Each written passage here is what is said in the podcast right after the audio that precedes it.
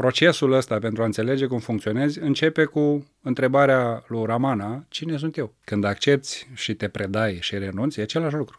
Că tu nu poți să te predai fără să accepti. Prima treaptă, ca să-i spun așa, ca să, pe care să pășești ca să ieși, este să recunoști că ești în depresie. Să nu mai lupți cu ea. Când ai înțeles că viața și moartea sunt același lucru, în același moment, ce poate să te satisfacă mai mult de atât? Moare atașament și să naște înțelegere, libertate. Și ăsta e procesul de creștere. În fiecare moment să mori față de tot ceea ce crezi tu că ți aparține. Cu cât dai mai mult toxinele astea afară, dependențe, atașament, cu atât apare libertatea.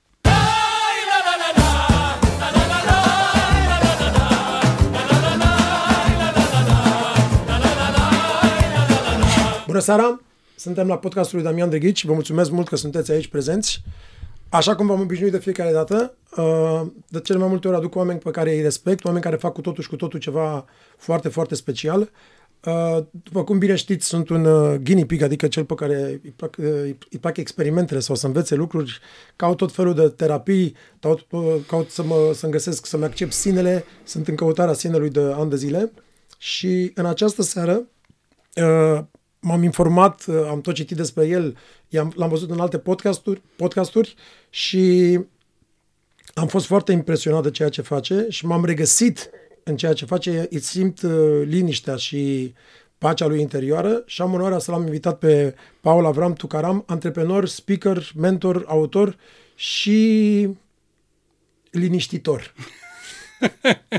Asta e bună, e prima dată când o aud. Mulțumesc de invitație. Să rămână și mulțumesc mă bucur de... că sunt aici. Sunt mulțumesc onorat. mult. Uh, am o întrebare pentru invitații mei, care este de obicei cine ești. Ție n-am să spun cine ești. Uh, în urma experiențelor mele, da, am să spun întrebarea ce ești. Și la asta e greu de răspuns. Uh, cam tot și nimic în același timp.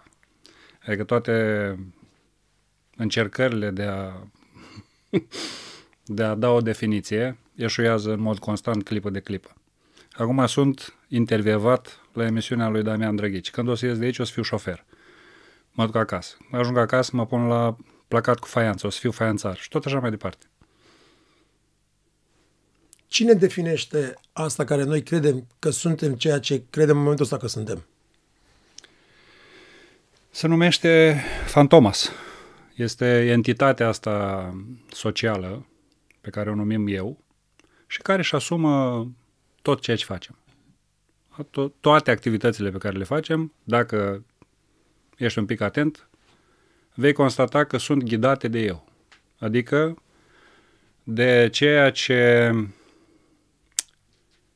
e un cumul de informații adunate de la naștere și până în momentul ăsta și cu care noi ne-am învățat și ne-am obișnuit să trăim. Și asta e fantoma care ne spune cine suntem noi în fiecare moment. Acel ego de care vorbim. Ego, eu, e același lucru. Eu îi spun eu, în forma lui primară. Îi spun mai, uh, să-i spunem, un eu mai needucat. Da? Pentru că din descoperirile mele, din ce am văzut eu până acum, uh, l-avem pe eu ăsta mai muța, da? care The monkey mind. face da. ce vrea el. După aia, prin puțină educație și antrenament, să ajunge la eu, care începe să vadă și să se formeze, să cristalizeze, să cristalizeze ca individ și după aia dispare, dispar cele două, de fapt se transformă, e o tranziție de la eu la eu și după aia non-eu.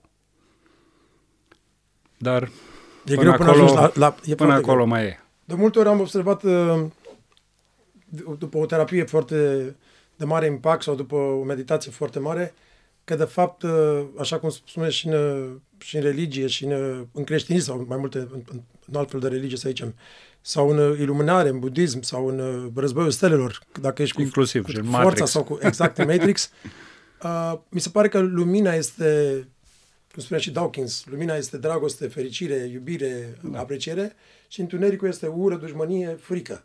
Și cumva acest eu, mi se pare de multe ori că este cumva, eu nu pronunț numele, mi se pare că e celălalt. Nu e Dumnezeu, nu e lumină. Mi se nu, pare că e... Nu. Uh, vezi? Noi ne lăsăm păcăliți de aparență. Dar dacă o să-ți spun că eu uh, ăsta este însăși creația divină, ce o să zici? Că nu e posibil așa ceva. Eu nu este nici alb, nici negru. Eu este o entitate care se folosește de alb și negru. Dar pentru scopurile lui personale. Nu pentru ale tale. Ok. Asta e una. A doua e că negrul ăla sau satana sau cum vrei tu să-l denumești, pe care noi îl considerăm cumva dușmanul, de fapt este cel mai bun prieten al nostru. Dacă știi să-l folosești. Uh, e ca și cum Dumnezeu l-ar fi pus înainte ca să spună la mine vreau să ajungă numai cei care merită. Nu tot prostul. Deci trebuie să treacă întâi de satana și după aia stăm de vorbă. Da, lumină. E un soi de tampon, știi? Da, da, da. Satana e folosit ca uh, bodyguard.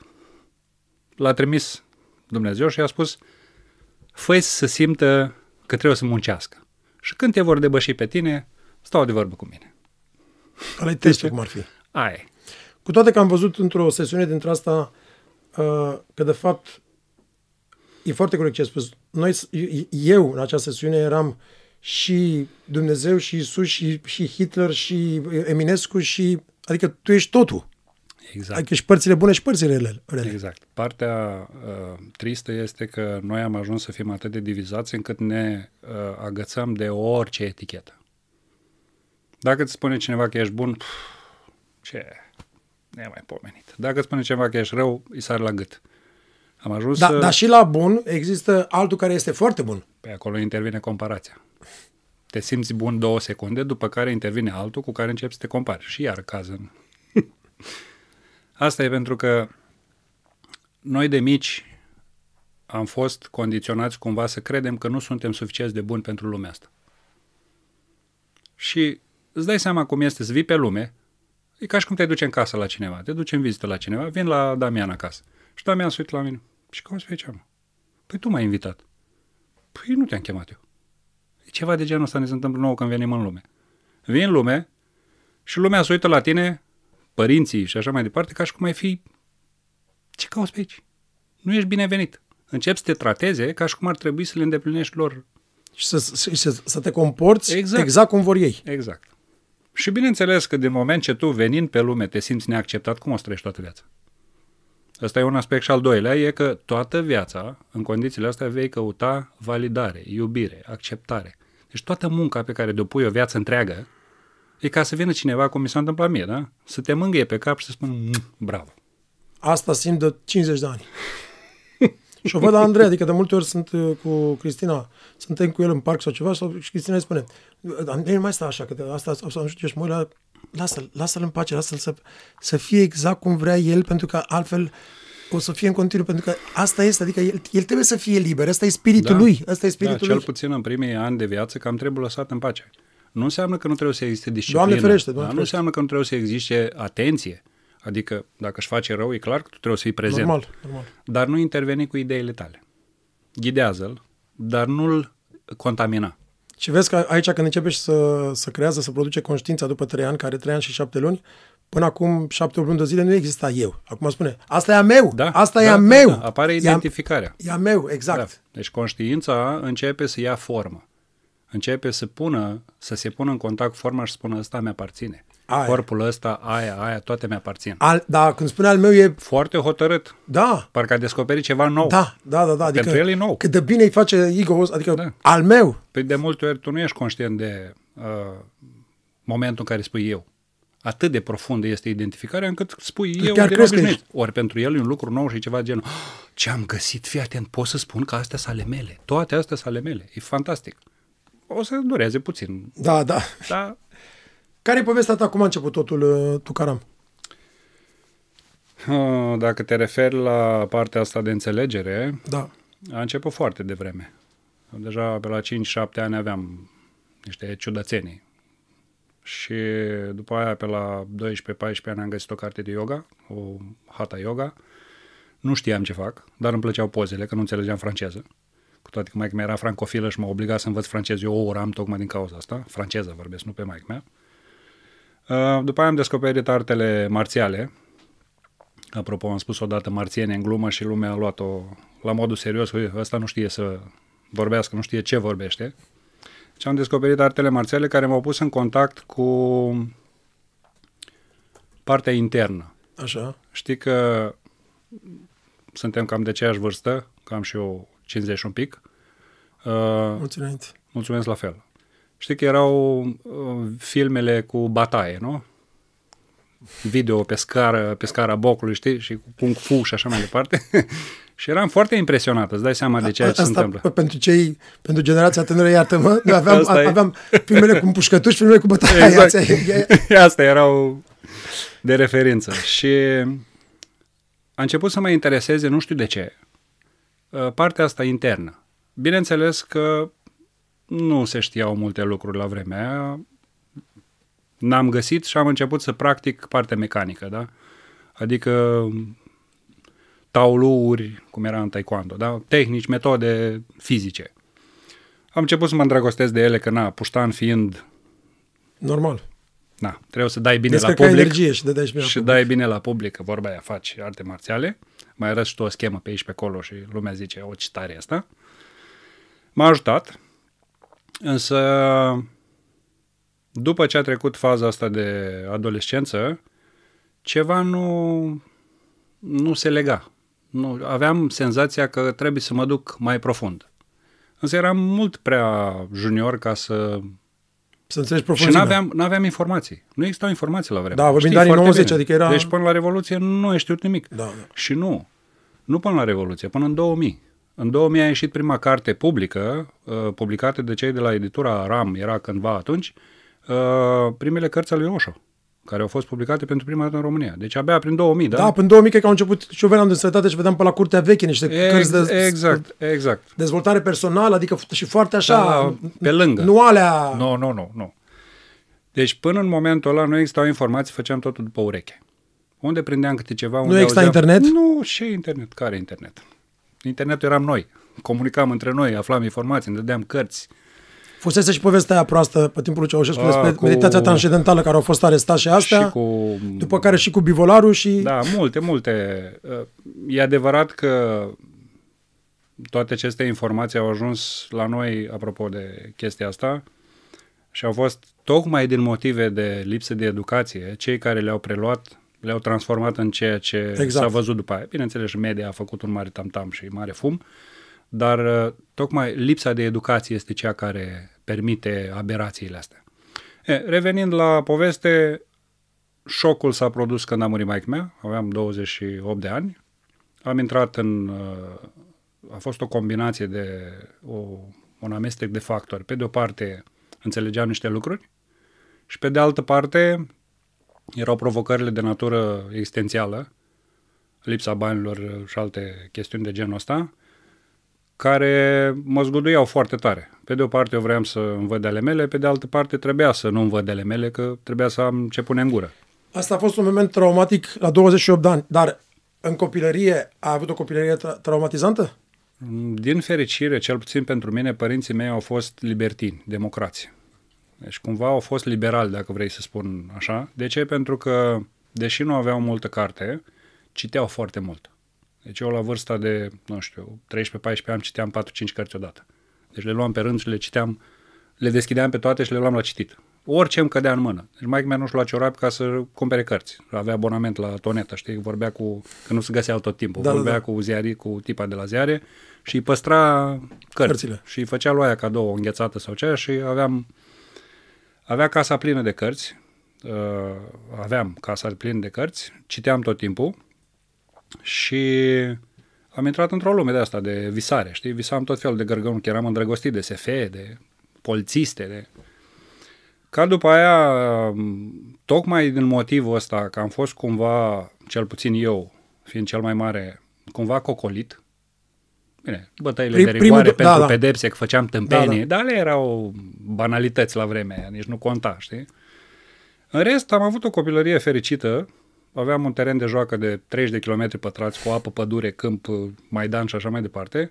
Toți copiii erau, locuiam într-un sat pe scara blocului, 43 de familii, blocul 10 etaje, erau două sate practic, și erau 5 blocuri de astea, îți dai seama ce era acolo. Și fiecare familie avea cel puțin doi copii, era un trib. Și am învățat tot felul de tâmpenii, jocuri toată ziua. Eu nu știam ce e aia pace și liniște acasă. Și Și plecam dimineața și veneam noaptea. Corect. Când mi-era foame, când stomacul era Exact. în cum spate, știi? gheorțăia. Uh, libertatea asta cumva a rămas și astăzi și rămâne în continuare. De ce? Că, pentru că m-a învățat să gândesc, să iau decizii și să-mi asum responsabilitatea. Nu a fost neapărat cineva tot timpul în spatele meu care să-mi spună fă aia, fă aia, fă aia, fă aia. Și cumva am învățat că dacă fac o tâmpenie, O plătești. trebuie să-mi asum responsabilitatea pentru ce urmează să se întâmple. Și atunci am învățat să gândesc înainte de a face bazaconii. Nu prea mult, bineînțeles, că după aia au urmat uh, bazaconile de rigoare mai târziu. Însă, pe partea asta de înțelegere, uh, șocul ăsta cu maica mea m-a băgat în depresie. Și ca orice chestie uh, care are legătură cu depresia, nu mai ai ochi pentru afară Doar pentru tine. doar pentru tine. Iar pentru mine erau deja niște factori cumulați, că eram interesat de domeniu. Durerea nerecunoscută și fuga din fața traumei, uh, lupta asta continuă de a da bine O la amplifică. public, O știi? amplifică. a început să o amplifice. Și m-am trezit la un moment dat că pur și simplu nu mai puteam face față la ce se întâmplă. Eram copt, cum s-ar spune. Au urmat câteva momente de asta de blank, cum se spune în, uh, uh, în tradiția japoneză. Aproape, aproape suicidal, nu? Da, am avut momente de nu neapărat suicid, dar Nu, nu, nu, adică a da- fost inclusiv ideea. Ideea, da? pe asta, asta mă refer. Dar era atât de multă durere că mă tăriam pe jos ca râma. Nu puteți să faci față. Nimic. Deci era crunt. Deci plângeam, stăteam pe jos, rău. Rău de tot. Însă, atâta încărcătură s-a întâmplat la un moment dat, încât am avut un, ceea ce se cheamă în tradiția japoneză, un satori. Am mai avusesem când eram mic, dar nu am putut să înțeleg ce se întâmplă, că erau mult prea, uh, să spunem, mult prea legere, nu aveau intensitate. Ăsta a fost șoc. M-a pus pur și simplu în fața blancului total. Deci nu mai era nimic. Gol. Nici eu, nici lume, pauză. Bineînțeles că după aia când mi-am revenit, tocmai pentru că aveam niște idei despre ce înseamnă, am început să-l vânez. Am început să vânez liniștea și nu merge. Asta vine când vrei ea, nu când vrei tu. și am început să fac tot felul de tâmpenii, tot felul de chestii, tot felul de practici, tâmpenii între ghilimele, Da, da, da, da. Tot felul de practici, tot felul de metode, inclusiv, eu știu, stat în întuneric cu zilele, uh, postit, uh, diverse, Orice, tot încercat felul orice, de da. metode să văd ce se întâmplă. De, de eu eram la vânătoare. Au mai apărut niște momente de genul ăsta, mai profunde, mai intense. Din nou s-a accentuat dorința de a Căuta liniște. pătrunde, până la un moment dat, cumva, nu știu, n- n-aș putea să-ți dau concret cum s-a ajuns acolo, pentru că pe drumul ăsta nimic nu-i concret, deși pare, uneori. La un moment dat s-a produs liniște. Am zis, bă, oricât ai căuta-o, când vrea să vină, vine, nu trebuie să-ți bați tu cap. Și în momentul ăla, pace. Și asta este un răspuns la traumă. Spun ăștia, mai nou specialiștii, rezolvarea asta a traumei, disperarea asta de a, a căuta liniștea, este tot Este, este foarte bună. Uh, Vezi, eu am făcut-o de capul meu, cumva uh, intuitiv. Nu știu cum s-a întâmplat. De-aia, de-aia îți spun, eu am fost foarte norocos. Deci eu am avut, cum să spune, parcă era cineva care îmi ținea mâna deasupra și spunea, bă, hai lasă stai liniștit că se rezolvă. În mine a fost întotdeauna o voce care mi-a spus, indiferent de ceea ce se întâmplă, trebuie să treci prin astea, că e ok, e în regulă. Am avut un păzitor, știi, un paznic. Ori uh, pentru cei care n-au protecția asta și identificarea e foarte mare, uh, trebuie să ai pe cineva care să te scoată din filmul ăsta, trebuie să ai pe cineva care să te trag de mânecă. Și apropo, de când mă știu, deci pot să-mi aduc aminte de vârsta de 3 ani, de vârsta de 2 ani, da? Și pot să-mi aduc aminte de momentul în care mă spălam pe dinți și mă uitam în oglindă, cred că aveam vreo 12-13 ani, și mă întrebam cine naiba este în oglindă. Cine este înăuntru aici? Și stăteam și mă uitam la mine în oglindă și nu știam cine e. Ăla parcă se uita la mine, eu mă uitam la el, știi? Era o chestie de genul ăsta. Și în perioada aia au fost momente în care pur și simplu sentimentul ăsta de tu ești în lumea asta, faci parte din lumea asta, dar nu ești în lumea asta. cumva era, știi, ceva. Că nu era complet integrată în lumea asta. Și asta m-a purtat toată viața. Asta am avut-o toată viața. Că am fost căsătorit, că n-am fost căsătorit, că am avut job. A fost ceva întotdeauna care a spus, faci toate chestiunile astea, dar tu nu ești toate chestiunile astea. Înțelegi? Deci, asta a fost și este. Și cu cât Pentru a noi trecut toți, vreme- de fapt. cu cât a trecut vremea, cu atâta distanța asta a început să crească, e din ce în ce mai mare. Și partea și mai frumoasă e că pe măsură ce conștientizezi distanța asta, cu atât te bagi mai mult în lume. Cu atât intri mai mult voluntar ca să vezi ce se întâmplă. Deci nu mai fugi de lume. Dacă înainte fugeai ca să stai cu liniștea aia, odată ce liniștea asta crește, poți să te bagi unde vrei tu. Că liniștea nu mai pleacă. Oricât de gălăgie ar fi, Nu nu, mai contează, contează. n-are- Sau orice fel de context. Nu te mai simți overwhelmed sau copleșit. De niciun fel. Poți să, ai, poți să fii pe stadion și să bubuie aia lângă tine, să crape semințe și să țipe. Țip și tu cu ei, dar în același timp e... Sau poate să fie stres, poate să fie un deadline, N-are- poate să fie orice, tu nu ești contează. ok. Altfel, de fapt, uh, evitarea sau izolarea aia, tu crezând că ești în liniște, nu e altceva decât E tu, conflict. tu n-ai curajul să te expui. E conflict. E conflict. Da, da, tu ești în tensiune. Tu, când tu lupți cu ceea ce se întâmplă, încercând să-ți păstrezi limitele sau spațiul, tu ești în conflict. Tu ești în război. Și automat te, te calcă unul pe bătături, Și explodezi de 10 ori mai rău. Că dacă Înțelegi. observ asta când spune, am nevoie de liniște, am nevoie de liniște. Ok, du-te undeva, stai singur. Păi știi că stai trei singur undeva, tu nu-ți găsești liniștea, că de fapt e problema ta cu tine, cu oriunde te duci, te iei pe tine Pe după tine cu tine. tine. Deci n-ai cum să scapi de tine. Deci pentru mine asta a fost o lecție uh, majoră când am plecat din țară. M-am dus în Italia, da? Și bineînțeles am purtat după mine ceea ce avem noi în capul nostru, cum că noi români suntem deștepți, frumoși, intelectuali, noi batem la poponeți pe, Pe toată lumea. toată lumea, orice popor, sunt ignoranți, numai noi aia, frumoși și deștepți, știi? Și am purtat-o vreun an și ceva, vreo doi ani de zile, am ținut cu mine povestea asta. Până mi-am dat seama că, bă, dar și ăștia sunt oameni. Și ăștia au problemele lor. Și ăștia se chinuie să mănânce o bucată de pâine. Ce treaba mea cu ei? Și ghiși ce, din momentul în care am lăsat distanța asta, că eu sunt deștept și cel mai tare, am început să mă înțeleg cu ei. Ziceai că de al lor. Și ei ziceau că de ai mei. acceptarea. Da, tocmai pentru că nu era nicio diferență între noi. Surrender. Bă, suntem la muncă, suntem în șantier, facem ce avem de făcut, da. Asta e tot ce contează că pe tine scrie român și că pe tine scrie calabrez sau sicilian sau... Nu contează, nu are niciun fel de importanță. Suntem amândoi în aceeași oală. M-au invitat la ei acasă, am mâncat împreună, mi-au gătit, ceea ce e rar în Sicilia, adică nu acceptă pe oricine în casă. Cu toate că sunt foarte uh, cu ospeția, n-au probleme să te invite. Și cu toate astea, ca să te invite, trebuie să fii cu un pic de Bun simț. prieten de-a Da, da, lor, da, da. știi? Altfel, nu ai treabă cu ei. Asta e o chestiune care, din nou, Te-a învățat ceva, m-a acceptare. învățat enorm de multe în relațiile cu oamenii. Chiar zilele trecute discutam cu una dintre colaboratoarele mele, prietena, una dintre prietenele mele din echipă, care are de rezolvat o problemă la nivel de instituție, știi? Și îi zic, băi, instituțiile alea din cine sunt formate? Cine lucrează în instituții? Păi oameni. Cu cine rezolvi probleme? Cu oamenii. Cu oameni, nu cu instituția. Instituția, tot prin intermediul omului îți pune ștampila. Autoritatea aia supremă care e acolo e o entitate inventată, da? Până acolo sunt oamenii care îți rezolvă Rezolvă. problemele. Deci relația ta cu omul e cea care rezolvă. A căscat ochii mari și a spus, în sfârșit înșe- înțeleg și eu cum să-mi rezolv problemele. Re- relațiile noastre în general, cu tine, cu, cu iubitul, Orice, cu prietenul, cu oricine. cu orice. Relația noastră cu orice. Deci, în fapt, noi cum relaționăm cu totul. Da. Dar asta e vorba despre acest lucru care spun toți, acceptă sau surrender, sau predă în fața... sunt unul și același lucru. Când accepti și te predai și renunți, e același lucru.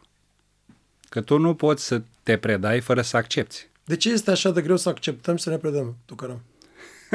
Tocmai pentru că avem foarte multe filme în cap. Unul dintre ele este că viața e grea și că trebuie să lupți. Dar arată și mie unde e viața grea, că eu nu văd viața să se lupte cu nimic. Noi ne luptăm.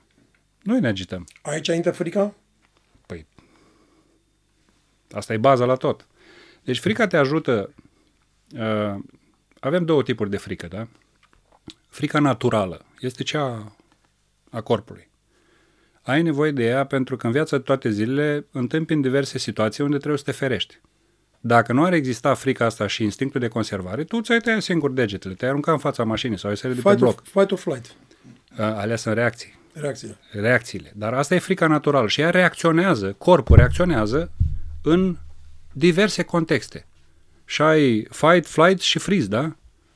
Când cele două, fight and flight, se bat cap în cap, Intră freeze-ul sau fon. Îngheți, Da. rămâi acolo. Deci, astea sunt absolut normale, firești. Dar partea uh, pe care puțin o înțeleg este că ele încep și se termină odată cu un conflict. Nu durează tot timpul. Deci nu ești în fight and flight, corpul tău nu e fight and flight non-stop. Nu luptă și să-ți bate în fiecare moment. El dacă simte pericolul începe să se agite. Sau dacă simte plăcere începe să se ducă după ea. În rest, ce se întâmplă? El doarme. Până la momentul la care se ivește un stimul, e, e relaxat. Da. Doar capul tău e dus cu pluta, da? e departe. De ce? Asta este frica învățată, frica indusă. Drobul de sare pe care noi l-am învățat de la generațiile anterioare.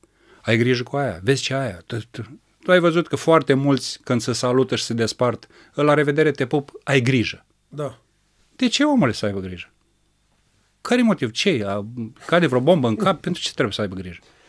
Care e Asta, problema? și asta cu corpul ce ai spus, cu uh, frica de aici care pleacă. Da, asta e da, frica da, indusă. toți specialiștii mai, nu mai nou, mai de mulți ani, dar e o informație mai nouă, toți și Peter Livan și toți ăștia vorbește despre somatică, adică să, să fii în contact Da, cu corpul da, tău. da, da. Că ăla- ă- ăsta spune Psihosomatică. adevărul, Nu ăsta. ăsta spune adevărul. Psihosomatică. Da. Deci el e adevărul. Păi ăsta, căpcăunul ăsta care este foarte deștept, da? Dar e mincinos. Cel mai performant, creierul este cel mai performant instrument de calcul din univers, da? Deci ăsta face miliarde de combinații și permutări pe milioane de secundă. Nu există așa ceva. Problema e că el este derutat de la sarcinile lui de educația noastră, de condiționările pe care noi le avem înglobate în memorie Ale societății.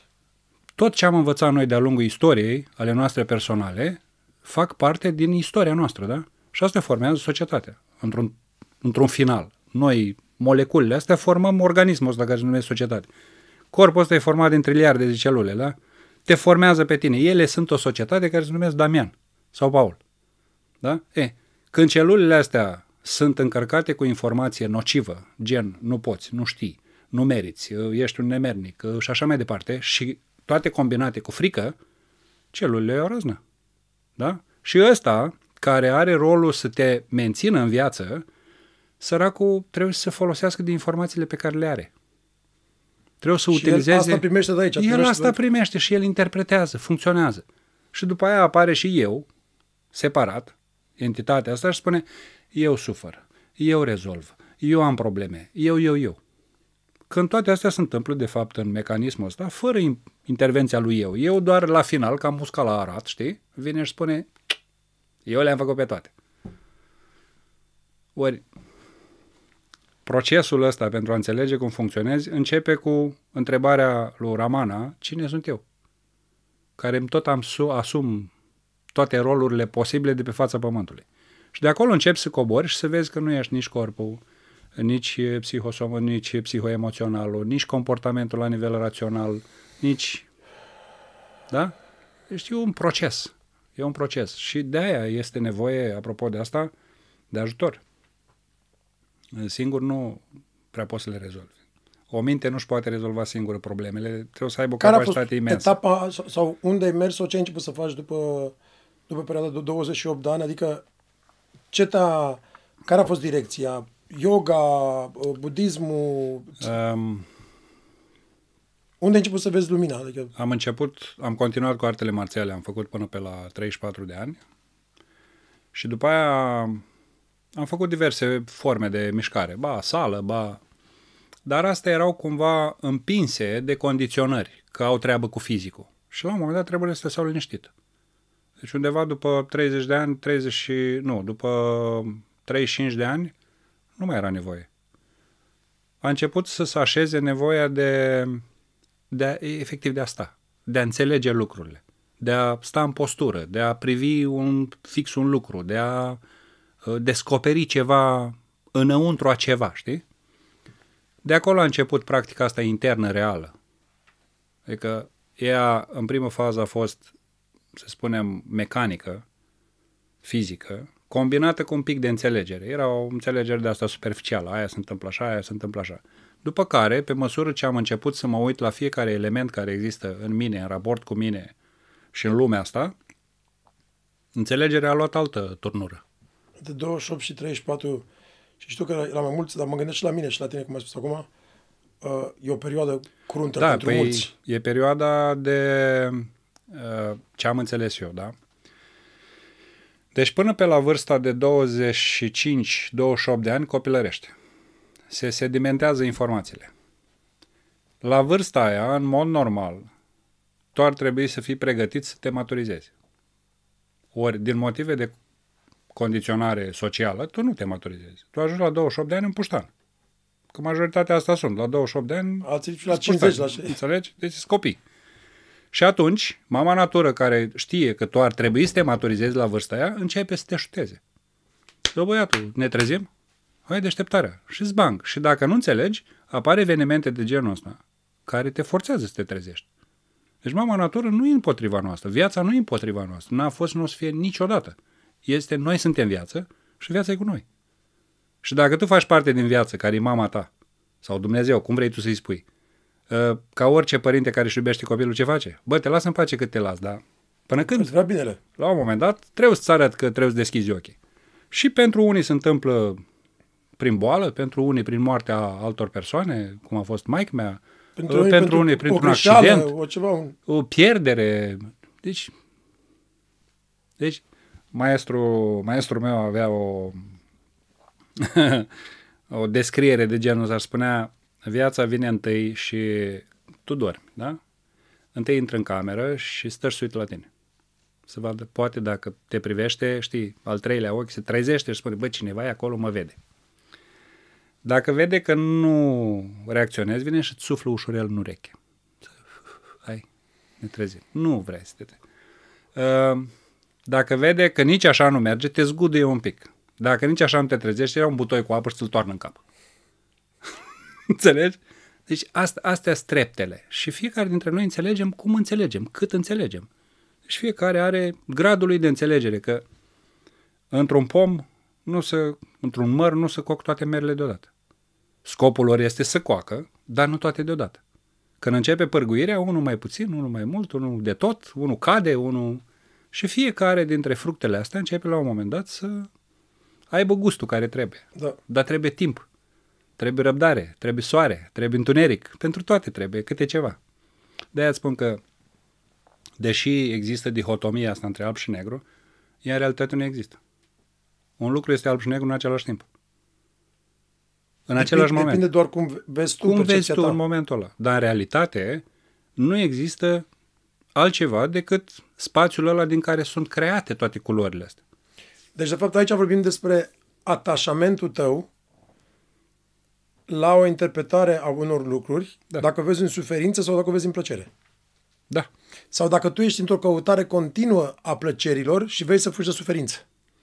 Păi Corect? Asta e ce se întâmplă majorității.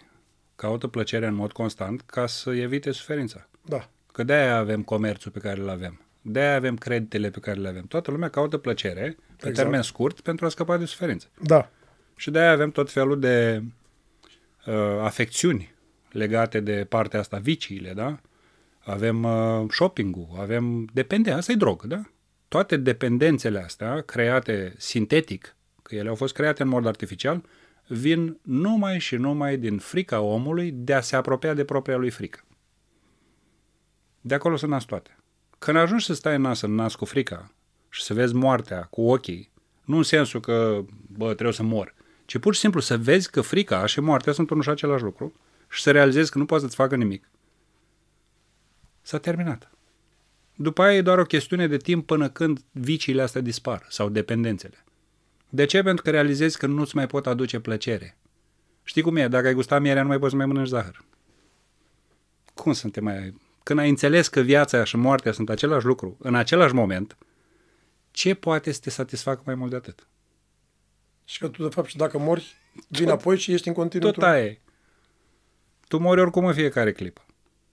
Și nu trebuie să fie moarte fizică. Tu când renunți la ceva, la orice, la ambiție, de exemplu, în momentul ăsta, ești în conflict cu cineva și renunți la, dre- la dorința ta de a avea dreptate. Dar nu la modul, bă, lasă că... Nu, nu, nu, chiar pe Și bune. chiar la modul real. Genul... Am, am murit ceva în tine. Ok. Deci în momentul ăla a murit ceva și s-a născut ceva. Moare atașament și se naște înțelegere, libertate. Și ăsta e procesul de creștere. În fiecare moment să mori față de tot ceea ce crezi tu că ți aparține. Cu cât dai mai mult toxinele astea afară, dependențe, atașament, cu atât apare libertatea. Și poți să te folosești de orice, de la microfonul ăsta și până la mașini, și în aceeași măsură, știind că nimic nu ți aparține, e maxim. E libertate totală. Cât de frumos sună și cât de greu e. E greu. E greu. Cine te-a iluminat? Care, care maestru până la urmă te-a iluminat? Nu, eu nu sunt iluminat. Nu, sau cine ți-a găsit, cine ți-a, cine, cum ai găsit liniștea? Prin care, Uh. care, care terapie sau prin care maestru sau prin care... Uh, a fost un, chiar a fost un proces foarte, că veni vorba, pe la, prin 2016, mă dădeam capul de pereți. Înțelegeam foarte bine lucrurile, însă exista încă nevoie de efort. Exista încă acea căutare subtilă, că trebuie să întâmple ceva, că trebuie să fie un boom, că trebuie să fie o explozie, știi? Idei de genul ăsta. Și zic, gata, nu mai merge așa. Și pentru o perioadă am renunțat la Tot. căutare. Am renunțat la tot. Și prin 2017, asta era 2016 spre 2017. În 2017 zic că e clar că nu mă pot descurca singur să ies din bucla asta. Este cât se poate de evident. Și am cerut ajutor. Deja trecuseră 20 de ani Da. Chiar și mai bine, da? de căutări. se egal cu zero, știi? Când înțelegi nu mai contează. Uh, și zic, gata. Nu se mai poate. Deci, cu ego-ul ăsta, cu încăpățânarea asta, nu faci treabă. E mare lucru să realizezi că te-a adus până în punctul ăsta, dar trebuie să scapi de el, știi? Și zic, am nevoie de ajutor. Trebuie să mă descurc. Și ghiși ce? Seara, deci când spui că ai nevoie de ajutor, nu trebuie să ceri cuiva specific. Asta e partea frumoasă în viața asta, în universul ăsta. Și ghiși ce? Tocmai pentru că maestrii mei de-a lungul istoriei, înțelegerii mele, uh, primul a fost maică mea, care m-a bubuit pe partea de disciplină când eram mic. După aia a venit Oșo, care a fost cu teoria și la fel m-a ajutat enorm să pricep niște treburi, dar pentru că nu exista pra- partea practică solidă în spate, înțelegeam superficial. Și când practica a început să se așeze, am început să înțeleg, știi, retrospectiv ce spunea Țăcănel, taica Oșo. Tăcă-tăc, tăcă-tăc, pica câte un fisă, știi, ting, ting, să tot auzeau, ting, oh, mergeam pe stradă, ting, ting, oh, de, de, aia. Și la un moment dat am dat de papaje. Papaje, uh, discipol de-a lui Ramana, Ramana Maharshi. De o franchețe și de o onestitate și de o frumusețe, pf, deci e o Rar. splendoare, știi? Și cumva m-a atras de ce? Pentru că omul, comparativ cu Osho și cu Ramana, a fost laic în sensul vieții. Că a avut căsătorie, a fost militar de carieră, a lucrat și așa mai departe, familist. Ăștia la doi îți dai seama, Ramana a trăit pe Corect, arunaceală, n-a avut nicio treabă, la 16 ani s-a iluminat și s-a retras. Osho alt nebun, care la 21 de ani a spus nu mă interesează că treaba lui. M-a atras papajii tocmai prin pragmatismul lui. Deși profunzimea ei aia uh, a arătat că nu contează în ce ești.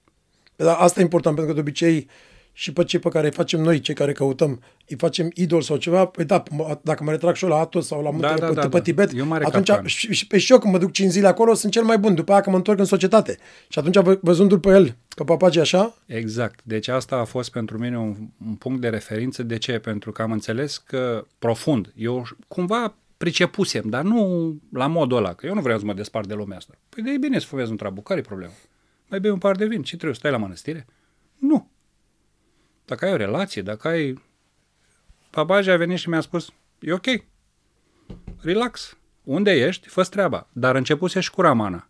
Auzisem la Ramana în uh, interpretări, avea câteva texte, Bagu, nu mai țin minte cum se chema, Bagavita sau ceva de genul, Bagagita, nu mai știu, era un text, uh, unde spunea cum să practici în lume. Și îți dai seama că pentru mine a fost, asta e. Și după aia l-am găsit, pentru că Ramana nu mai era, l-am găsit pe Papaji, că era direct discipol de-a lui Și cerând ajutor, cine vine în întâmpinare? Soaha, care a fost discipol direct al lui Osho, bodyguardul lui timp de 15 ani, și s-a iluminat în prezența lui Papaji. Deci, amândoi m-au ajutat în direcția asta. Mi-au zis, bă, ai nevoie de ajutor, las că te- ne trimitem omul. Și Soaha acum l-ai, l-ai găsit online sau? Da, pe net. Deci seara am cerut ajutor și dimineața deschizând, dimineața, în timpul zilei, am deschis YouTube-ul, am răsfoit, nu știu, cred că două, trei videouri și apare Soha cu primul video pe care l-am văzut de la el, ce este meditația.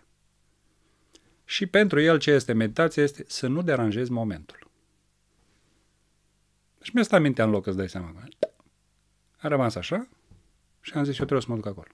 Și anul următor eram în retreat la el. India. Nu, în Norvegia. El are uh, spații în uh, Norvegia și în Brazilia. Și asta a fost povestea, să-i spunem, înțelegerii. Și de atunci e, de când m-am întâlnit cu Soaha, a fost ceva de genul s-a terminat. S-a Asta e făcut, tot. s-a făcut liniște. Asta e tot. Dacă vreau să mă să-l văd, îl văd. Dacă nu vreau să mă duc. Relația există non-stop. Cât a fost retreat Uh, săptămână 21 sau- de zile. 21 zile. Primul. Că după aia mă duc în fiecare an, mă duc să-l văd. Mie, când mi-e dor de el, mă duc să-l văd fizic. Dar eu îl văd tot timpul, adică pentru mine nu contează. Și de la asta Poate s-a să fie- schimbat viața. Absolut tot. Totul s-a transformat în practică. În sensul în care nu mai pot să mai lipsesc din viața mea. N-am cum. Deci să vreau să uit de mine și nu mai pot. Căutarea acesta a, a unui bine în viitor. Asta, asta era problem, asta e problema. Atunci da. Atunci da, Înainte. acum nu mai. Da. Era, asta Acceptarea că de fapt ăsta e momentul. E, asta e capcana în care cad foarte mulți căutători. Că eu ăsta îi pune la treabă și spune, știi, data viitoare. Dar de fapt exact asta este capcana. Te ține în, nenu- în nemulțumire, că el cu asta se hrănește și îți dă iluzia că vei dobândi ceva undeva, Da, cândva, sub o anumită formă. da. Pentru că e clar că acolo există un scenariu bazat pe niște preconcepții. Cum că a te ilumina înseamnă ceva, cum că are forma asta, cum că se manifestă în felul ăsta, cum sau că o să te următoarea simți nu terapie, știu sau cum. următorul om, sau următorul... Exact. Deci toate chestiunile astea sunt proiecții. Și de fiecare dată când te duci și îndeplinești o proiecție, care este sentimentul ulterior? Insatisfacție. Aștepți cu nerăbdare, obții și după aia... Asta e tot? Că tu n-ai găsit liniște. Că n-ai găsit. Pentru că n-ai cum să o găsești dacă e proiectată. Pentru că liniștea e aici. Nu are un să fie în Și altă deci parte. înseamnă că la Soaha s-a, s-a, și la tine s-a făcut declicul. S-a așezat. S-a așezat Care, tot. care, care a fost diferența în comparație cu alte terapii? Sau Da. cu, alte, cu alte practici? Um, e indescriptibilă. Deci e o stare de așezare și de non-nevoie atât de profundă, încât chiar că nu-ți mai trebuie nimic. Și în același timp e vie. Deci nu e adormit în sensul că nu-ți mai pasă de lume, nu te mai interesează nu, să nu, te nu, duci pe nu un La La coclau. Land, da. Nu, e uh, stabil, așezat și activ în același timp. Foarte dinamic. Adică poți să faci o grămadă de acțiuni din orice postură, în orice direcție, dar din starea asta. Deci chiar să-și înjuri, chiar să-și alergi, chiar să te agiți, să te dai cu capul de pereți din starea asta. Întotdeauna e liniște în tine, indiferent de ceea ce faci. Acum vorbim, e liniște. Merg pe stradă cu mașină, e liniște. Ori, chiar dacă mă enervez în trafic, tot liniște e. Deci n-am cum să scap de ea. Înțelegi? Și asta s-a întâmplat după primul retreat? Uh, nu, se întâmplase înainte, la retreat s-a, Concretizat. s-a concretizat. Că am avut momente, că de-aia mă enervam, știi? Și de-aia tot căutam ca uh, din lăcomie. Pentru că se întâmpla. Doar că nu era stabilă. Aveam nevoie de cineva care să spună, pic, gata. Și partea frumoasă e că uh, Soaha, în felul lui, el nu-ți vorbește. Îl vezi foarte rar. El vine la întâlniri, cum se numea satsanguri, stă o oră jumătate după care pleacă. Deci nu intri în contact direct cu el. Uh, poți să-i scrii. Și dacă intri în contact direct cu el, e pff, mare lucru. Nu te duci să stai în preajma lui așa de capul tău. Uh, însă, dacă, și tocmai cred că asta e și tehnica lui preferată. Te ține la distanță ca să dezvolți abilitatea de a te apropia de el fără să te apropii, știi? Și pentru mine asta a fost exact ce-mi trebuia. Pentru că poate, dacă m-aș fi apropiat, mai târziu am priceput treaba asta, aș fi rămas în dependență. În sensul, gata, mi-am găsit maestru. Ori acum, dacă a fost, să-i spunem, un soi de respingere, dar nu e pentru mine, e pentru toată lumea, că cu toți procedează la fel, pentru mine a fost ceva de genul, băi, trebuie să te descurci singur. Păi asta e ideea, adică să nu devii dependent de o altă formă E de alt dependență. viciu, știi? Exact. Drogul și Liniștea, ea liniștea asta pe care ai găsit-o nu este aici, de fapt este aici. e peste tot. Noi toți credem că e aici, dar E peste, peste tot. tot. Este extraordinar de frumos, Damian, să poți să-ți folosești inteligența cu care ești înzestrat. Că slavă, domnule, toți suntem genii de la naștere. Că ne îndobitocește sistemul prin... Așa, asta e altă treabă. Dar cu toți avem capacitatea de a înțelege lucruri. Așa cum sunt ele. Eu nu am văzut om până acum, indiferent de statutul lui, că e de la țară, că e academician, care să nu aibă capacitatea să înțeleagă profund, intrinsec, niște lucruri. Că face el pe prostul, asta e altă istorie. Sau că nu-ți spune, de când s-a făcut liniște, de când s-a făcut liniște,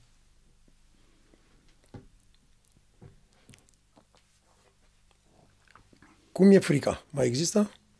apare uneori. Da, apare. Dar liniștea e mai mare și poate să, poate să o gestioneze, nu? Păi uh, în liniștea asta e claritate. Că nu te mai agață, nu te mai prinde, știi? Nu mai pui botul așa ușor. Ceva de genul. Și atunci, când apare, e- ok, apar idei, că nebuna trebuie să lucreze și apar idei, uh, da, dacă o să mor la noapte. Ok. Da, dacă o să te desparți de Georgiana. Da, dacă, eu știu, o să faci un accident. Deci le vezi cum lucrează, dar pentru că nu mai intri în film, nu se activează panica, nu se activează corpul, nu intri în somatizare. Nu mai are puterea asupra ta. Exact, nu mai are niciun fel de putere. Eu o văd în fiecare clip, în fiecare moment și repet, nu e ceva extraordinar. Deci nu e, nu știu, nu se extraterestru. E doar dorința sau ce m-a ajutat să ajung în punctul ăsta a fost dorința de libertate. Asta caut atâția ani de zile. Asta e tot. Deci numai, uh, cum să-i spun, sunt foarte, am avut de-a face și am în continuare cu oameni care cred că e ceva special, ceva fantastic, ceva nemaipomenit, să stai într-o anumită postură. Să... Nu e nimic, e absolut normal. Asta e viața normală, fără suferință. Dacă este suferință, nu e normală. Dacă este suferință, înseamnă că e ceva care nu ai ceva nu e în vindecat. regulă.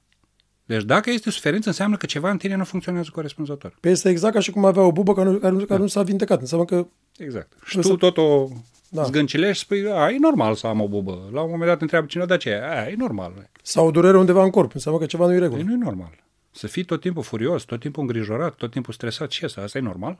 Păi corpul săracul și uite-te. Corpul ăsta duce atâția ani de zile După aia o cu dai în stres ceva. și cu probleme. Și după aia ajungi, o dai în ceva care nu știi de unde. Deci, Și nu știi, te, te uiți la el sau te uiți la ea și, bă, mă, băi, era sănătos, tu era totul bine. Și dintr-o dată, și în poc. Dar tu nu știi ce era înăuntru lui. precedentul a fost creat. Pentru că Aha. noi suntem și, și nu, nu spun ca judecată sau operativ, noi suntem și o țară de oameni care că nu suntem deprimați sau stresați. Ne naștem deprimați. Ne naștem deprimați. Cred că mulți dintre noi nu știm că suntem deprimați. a devenit stare de normalitate. Doar când ajungi la, de la, să spunem, de la forma acceptată social la ceva mai Cu cuțitul la os. abia atunci e considerată dramatică, știi? Dar asta ținând cont și de istoria noastră, da? Că noi am avut înainte de asta 50 de ani de comunism care ne-a învățat să stăm Bravo. Muți, să nu comentăm sau Și să atunci, vorbim numai pe atunci la să, colțuri. să ai și cu ce să compari. Pe de asta, mă, dacă eram ok în timpul comunismului, de ce n-ai fi acum fericit când ai tot ce trebuie? Că nici atunci nu erai ok. Nu erai ok, însă nu puteai să te plângi că nu ești ok. Bravo. toate stăteau reprimate acolo. Iar acum, Da. pentru că există libertatea uh, socială de a-ți manifesta suferința și vulnerabilitatea, pf, au bubuit. Și încă nu sunt considerate, uh, să-i spun eu, în totalitate acceptate social. Foarte mulți, dacă te aud, bine, în alte spații, deci nu în cel în care lucrăm noi acum, dacă, deși pare că suntem în aceeași lume, nu suntem în aceeași lume. Fiecare are lumea lui, da? Uh, Dacă spui, nu știu, mai jos, o să spună, păi ce bă, depresie, du-te la sapă două zile și să vezi cum îți trece. Bravo. Sau că depresia nu există.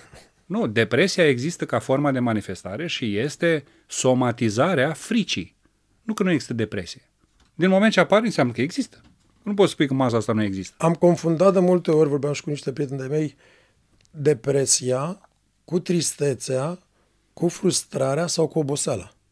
Da. E cu... Da. Astea sunt manifestările. Deci tu când ești trist continuu, nemulțumit continuu, tensionat continuu, ele per total fac depresie. Când, hai să o luăm așa, semantic, da? dacă intri în cuvânt, ce înseamnă depresie? În jos. Înseamnă că ești în jos. Asta e depresia. Anxios înseamnă că ești pe vârful dealului și stai tot timpul așa. High, function, Așa. high functioning anxiety, cum se spune. Exact. Iar jos, depresie înseamnă ești pe fundul văii și n-ai chef de nimic, că ți-e lene să mai urci dealul. Dar cum să ajunge la depresie? Ești în primă fază condiționat să muncești, să urci dealul. Da? Îți dă, cum am mai făcut eu o postare de, mai de mult, uh, un ideal, știi, dar cu i în paranteză, cu dealul altcuiva, Deal. știi? Și se spune să urci dealul, căsătorie, școală, bla, bla, bla, bla. Cele 90 lucruri. Ajungi acolo Și tu simți că ești gol. și când colo vezi că trebuie să cobori, iar te duci la vale.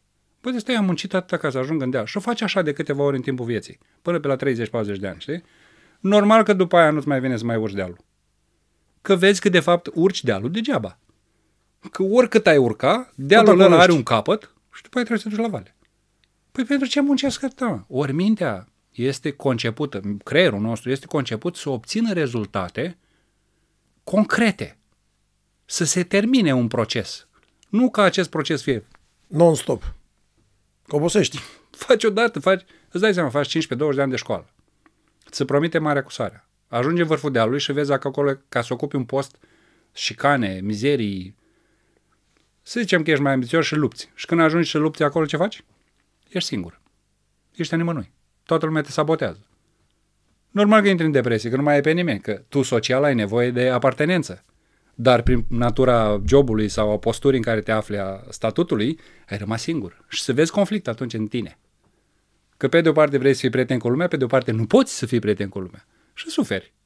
Și după aia devii carierist de profesie și începi să-ți bați joc de oameni numai pentru a-ți lua drogul de putere, senzația de putere, că altfel nu te simți bine. Știi? Ii. Te alimentezi singur în felul ăsta. Și câți nu sunt în situația asta? O grămadă. Iar ca om, să-i spunem normal, deci nu carierist de ăsta de profesie, muncești, ajungi în vârful dealului și iar cazi. Și iar urci și iar cazi și la un moment dat, efectiv, nu-ți mai vine să mai urci dealul. Ți se ia. Orice îi face, eșuezi. Și ăla e momentul depresiei. Și atunci de ce să mai muncesc atâta, omule? Pentru ce să investesc atâta energie? ce sunt nebun? Și cu toate că știi că în tine există potențial să faci ceva, tocmai pentru că știi sau nu cunoști altă cale, sau n-ai găsit încă Te, te blochezi. calea ta, rămâi pe fondul bălții Da, acolo da. și... "Bă, Și atunci începe depresia pentru că tu știi că poți mai mult, dar nu, da. dar, dar nu mai Aia poți. e. Și uite, asta mi s-a întâmplat mie când m-am întors din Italia și efectiv nu știam pe ce drum să o apuc. Nu înțelegeam ce se întâmplă. Eram complet rupt de lume, nu mai aveam prieteni, nu mai aveam pe nimeni, am început să mă leg cu lumea înapoi să... și cu toate astea nu era ce trebuia. Și am intrat, efectiv, în depresia aia profundă am văzut-o și am zis, bă, stau aici, eu nu mă mai mișc de aici. Orice aș face, eu dau cu capul de prag. Nu mai merită să mai fac efortul ăsta. Mai bine stau aici și aia e. Și la un moment dat am realizat că tocmai ăla a fost momentul în care m-a, am ajuns să mă împac cu depresia. Și să iubesc depresia. Pentru că depresia mi-a adus profunzime. Dacă nu era depresia, eu nu înțelegeam ce se întâmplă în mine. Aș fi luptat în continuare, m-aș fi, ajutat, m-aș fi agitat în continuare, m-aș fi dat cu capul de vest și cine știe pe unde eram acum. Cine știe ce mare ninja eram. Depresia pe mine m-a ajutat să realizez, bă, tu ești un om normal, cu probleme normale, Care doar pur și simplu nu poți să mai facă față. care în momentul de față vrea să fie vulnerabil și lăsat în pace. Să stea în treaba lui acolo, să fumeze o țigară, să nu-l frece la nimeni la cap. Să respire, pur și simplu. Atât. Să-și ia bolovanii din spate și să plece. Ei, momentul ăla pentru mine a fost definitoriu. De ce? Pentru că ăla a fost începutul ieșirii din mocirlă. Încet, încet, încet, încet. În experiența din Israel, când ți-am spus, asta exact a fost prima oară când am simțit. Adică, I am exhausted, adică sunt epuizat. exact. de, fapt, eu, de fapt, nu eram deprimat, eram epuizat de atâta luptă cu mine însumi. Ai. Păi ai, cum poți tu să te ridici, să urci, dacă tu nu ai resurse? Normal că stai în depresie, dar mintea îți merge. Aia lucrează. Deci tu ești pe fundul... Corpul tău e deprimat da. și tu, mintea ta... Deci tu nu mai ai resurse energetice, dar nebuna lucrează. Și îți spune, trebuie să faci aia, trebuie să faci aia, trebuie să duci încolo. A, ce bine ar fi dacă... A, și ai văzut ăla, și ai văzut ăla și tu puteai să fii acolo și trebuia să ajungi ăla. E groaznic. Și dacă nu te înțelegi cu tine în momentul ăla, adică dacă nu renunți... Îți vine să-ți dai pumni, îți vine să... Și de-aia ajung oamenii unde ajung, la sinucidere și alte... Nu, și de multe ori, așa cum ai spus cu aia, cu sinucidere, îți, îți, te face să te simți atât de weak, încât îți spui, pe mai bine îmi bag în ea de viață și... La revedere. Mai bine, nu adică, mai trebuie nimic. fără să ai tendințe sui, suicidale. Nu, ci pur și simplu, epuizarea. Da. Vrei da? să... Vrei, vrei, mai, mai bine m-aș omorâ ca să scap. Exact. Deci nu ești suicidal prin însăși, eu știu, modul tău de a gândi, Da, da, că da, n-ai da. fost în depresie toată viața. Da. Dar ajungi în punctul ăla în care efectiv să conștientizezi, băi, eu nici muncesc degeaba, mai bine nu mai stau. La Da. revedere. Orice aș face, nu bine. Și sunt convins că sunt foarte mulți oameni în situația asta, care au trecut prin punctul ăsta și care încă n-au ieșit Da. și care stau acolo. Și din experiența mea, prima treaptă, ca să-i spun așa, ca să, pe care să pășești ca să ieși, Pe asta vreau este să... să recunoști că ești în depresie. Să nu mai lupți cu ea. Este să recunoști, bă, n-am putere, n-am energie, nu mai pot.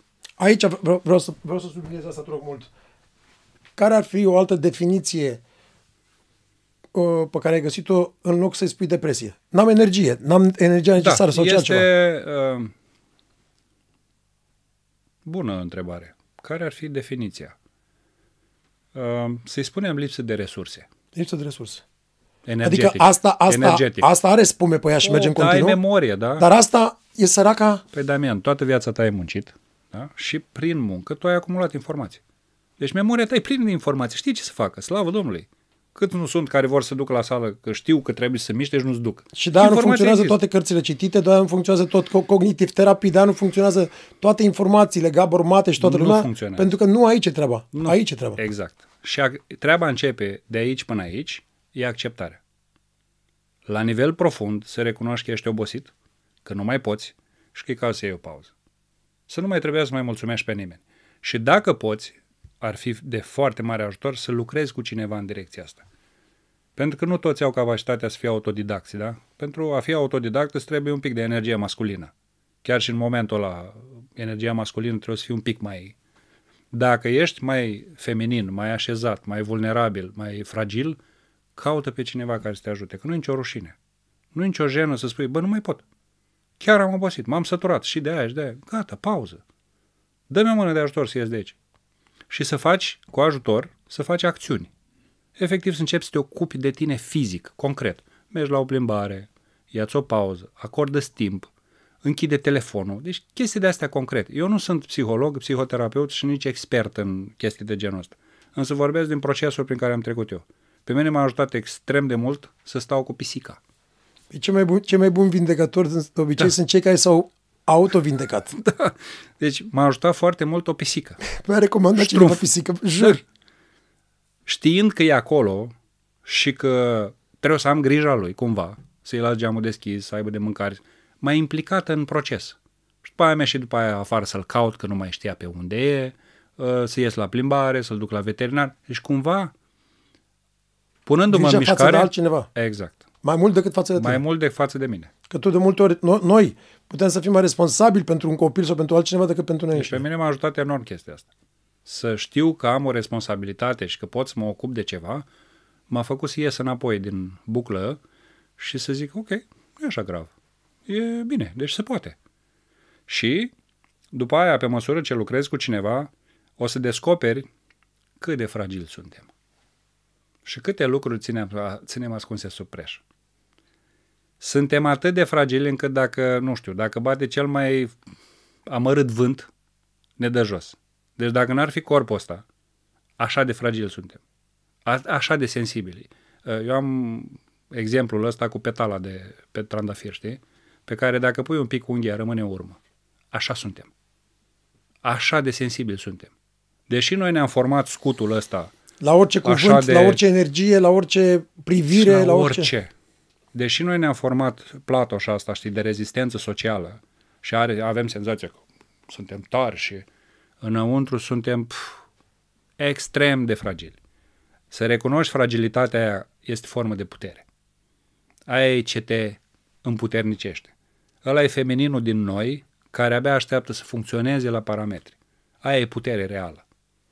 Nu Masculinitatea Asta- aia agre- agresivă. în- să tare. Nu. Ea e tare prin însăși fragilitatea ei, prin însăși slăbiciunea ei. E, uite la un fir de iarbă, bate vântul și se ridică în picioare. Aia suntem noi. Numai că noi, pentru că avem capul mare, ne lăsăm culcați la pământ. Comparația de unde vine? Păi tot din sistem. Tot din uh, nemulțumirea celor care ne-au adus pe lume și care, pentru că nu și-au îndeplinit, uh, eu știu, misiunea lor sau nu și-au descoperit visurile și nu le-au pus în aplicare, ghiși ce? Trebuie să le paseze. Au căzut pe noi. Le aruncă în capul cuiva, nu? Și ia ștafeta asta, ia bagajul ăsta și du-te. Și tu îi spui foarte clar, bă, nu sunt ale mele, că la început, în primii ani, așa face. Dar după aia te obligă, te învață, efectiv, să devii uh, supus. Că vrei, că nu vrei, trebuie să asculți. După aia stai 50 de ani ca să dovedești tuturor celorlalți că tu nu ești ceea ce ți-au spus că nu poți să fii, că tu ești invers decât asta Din și, păcate, da. Din păcate, trebuie să aștepți mulți ani că, și de după zile. aia poți să ajungi la un nivel extrem de înalt, toată lumea să te respecte, să te iubească, toată lumea să te, să te pupe în fund, să spună că ești extraordinar, dar tu tot să nu fii mulțumit pentru că, de fapt, este... Ăla e. Ăla e sindromul impostorului. Tu ai ajuns undeva și simți că, măi, nu sunt de... Și tu ai ajuns undeva unde toată lumea confirmă că e incredibil, dar Da. tu nu poți să crezi asta. Din păcate. Ăsta e sistemul, așa funcționează. Și nemulțumirea celor care ne cresc este preponderentă, din păcate. Cam peste tot o vezi. Ți-am zis, am mai zis eu un banc uh, care pentru unii e cam dur, pentru cei care au inclinații religioase, dar este doar uh, un, uh, un hint, doar o trimitere, da? Când uh, Isus la 12 ani uh, propovăduia învățătura, da, în templu. Și toată lumea fericită, bătea din poa, extraordinar, nemaipomenit, cea înțelept, la 12 ani, copilul ăsta. Maria făcea... Vecina întreabă, bă, Maria, dar ce naiba se întâmplă? Că fitul e ninja, uite și tu cum arată el. E, eu am crezut că o să se facă doctor. Deci, nu e vorba despre Isus aici, dar e vorba despre noi toți. Întotdeauna există așteptarea asta, altceva decât ceea ce ești. Și mie mi-a luat, de exemplu, tocmai din motivul ăsta, mi-a luat 40 de ani de zile să-mi dau seama pe ce direcție vreau să merg. Tocmai pentru că am fost întrerupt și mi s-a spus, tu trebuie să ajungi preot. Tu trebuie să faci nu știu ce. Tu trebuie să... Mie mi se întâmplă încă. Da. Da, de m-a dus aici. Deci e cruntă chestia asta. Spune-ne puțin despre detox sufletesc, programul tău. Uh, programelul ăsta este suma experiențelor mele. Procesul matematic prin care am trecut eu. Uh, tocmai pentru că am o minte analitică și uh, energia preponderent masculină inițial, când a fost creat în 2016, așa funcționam, am zis trebuie să pun pe hârtie procesul ăsta la modul sintetic. Pentru că am văzut foarte mult haos în piață. Pe mine nu m-a ajutat haosul. A trebuit să găsesc pentru mine răspuns la întrebarea cum se face concret, de unde începi și unde termini. Și asta am făcut. Deci am pus în structură programul ăsta, de unde începe cu întrebarea ce știi și se termină cu acțiunea. Deci sunt pași specifici, etape specifice și te ia pas cu pas de, un, de locul în care te afli, te trece prin trecut, prin părinți, te readuce înapoi și te scoate la liman. Bineînțeles că nu se termină cu ale trei luni, dar odată, acolo ți se dau informațiile, că atâta durează, trei luni tehnic, acolo ți se dau informațiile, lopețile, cum s-ar spune, ca să poți să sapi, după care ești supravegheat.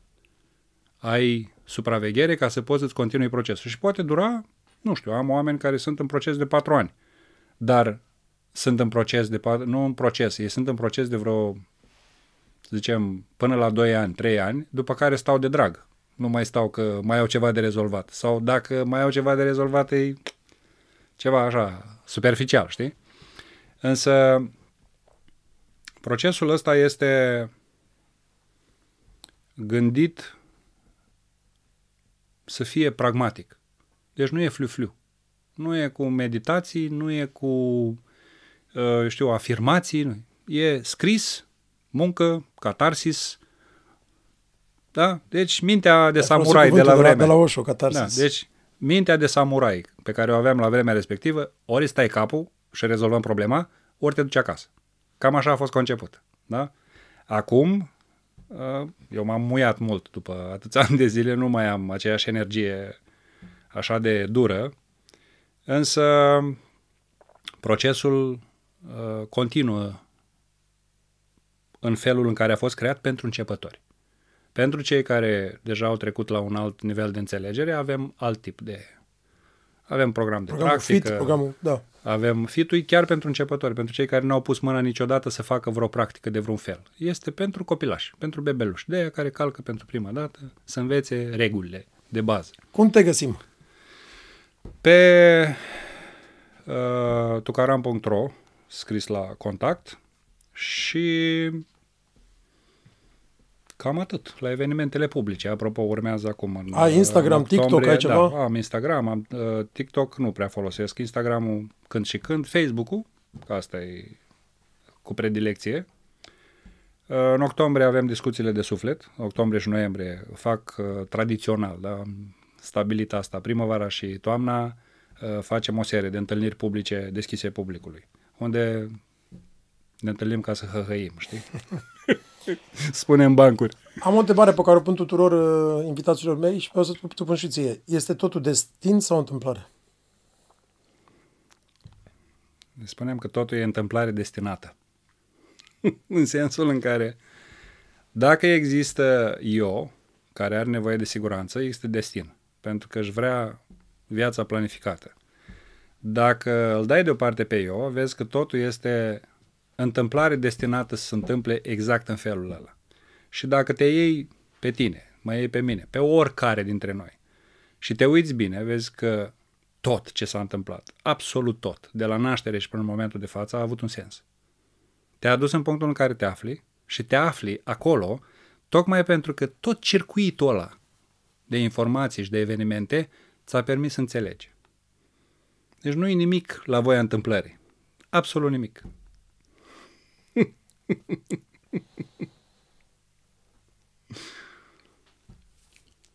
În finalul podcastului pun de obicei o întrebare tuturor. Să zicem că peste 50-100 de ani cineva se uită pe, pe YouTube și ne vede.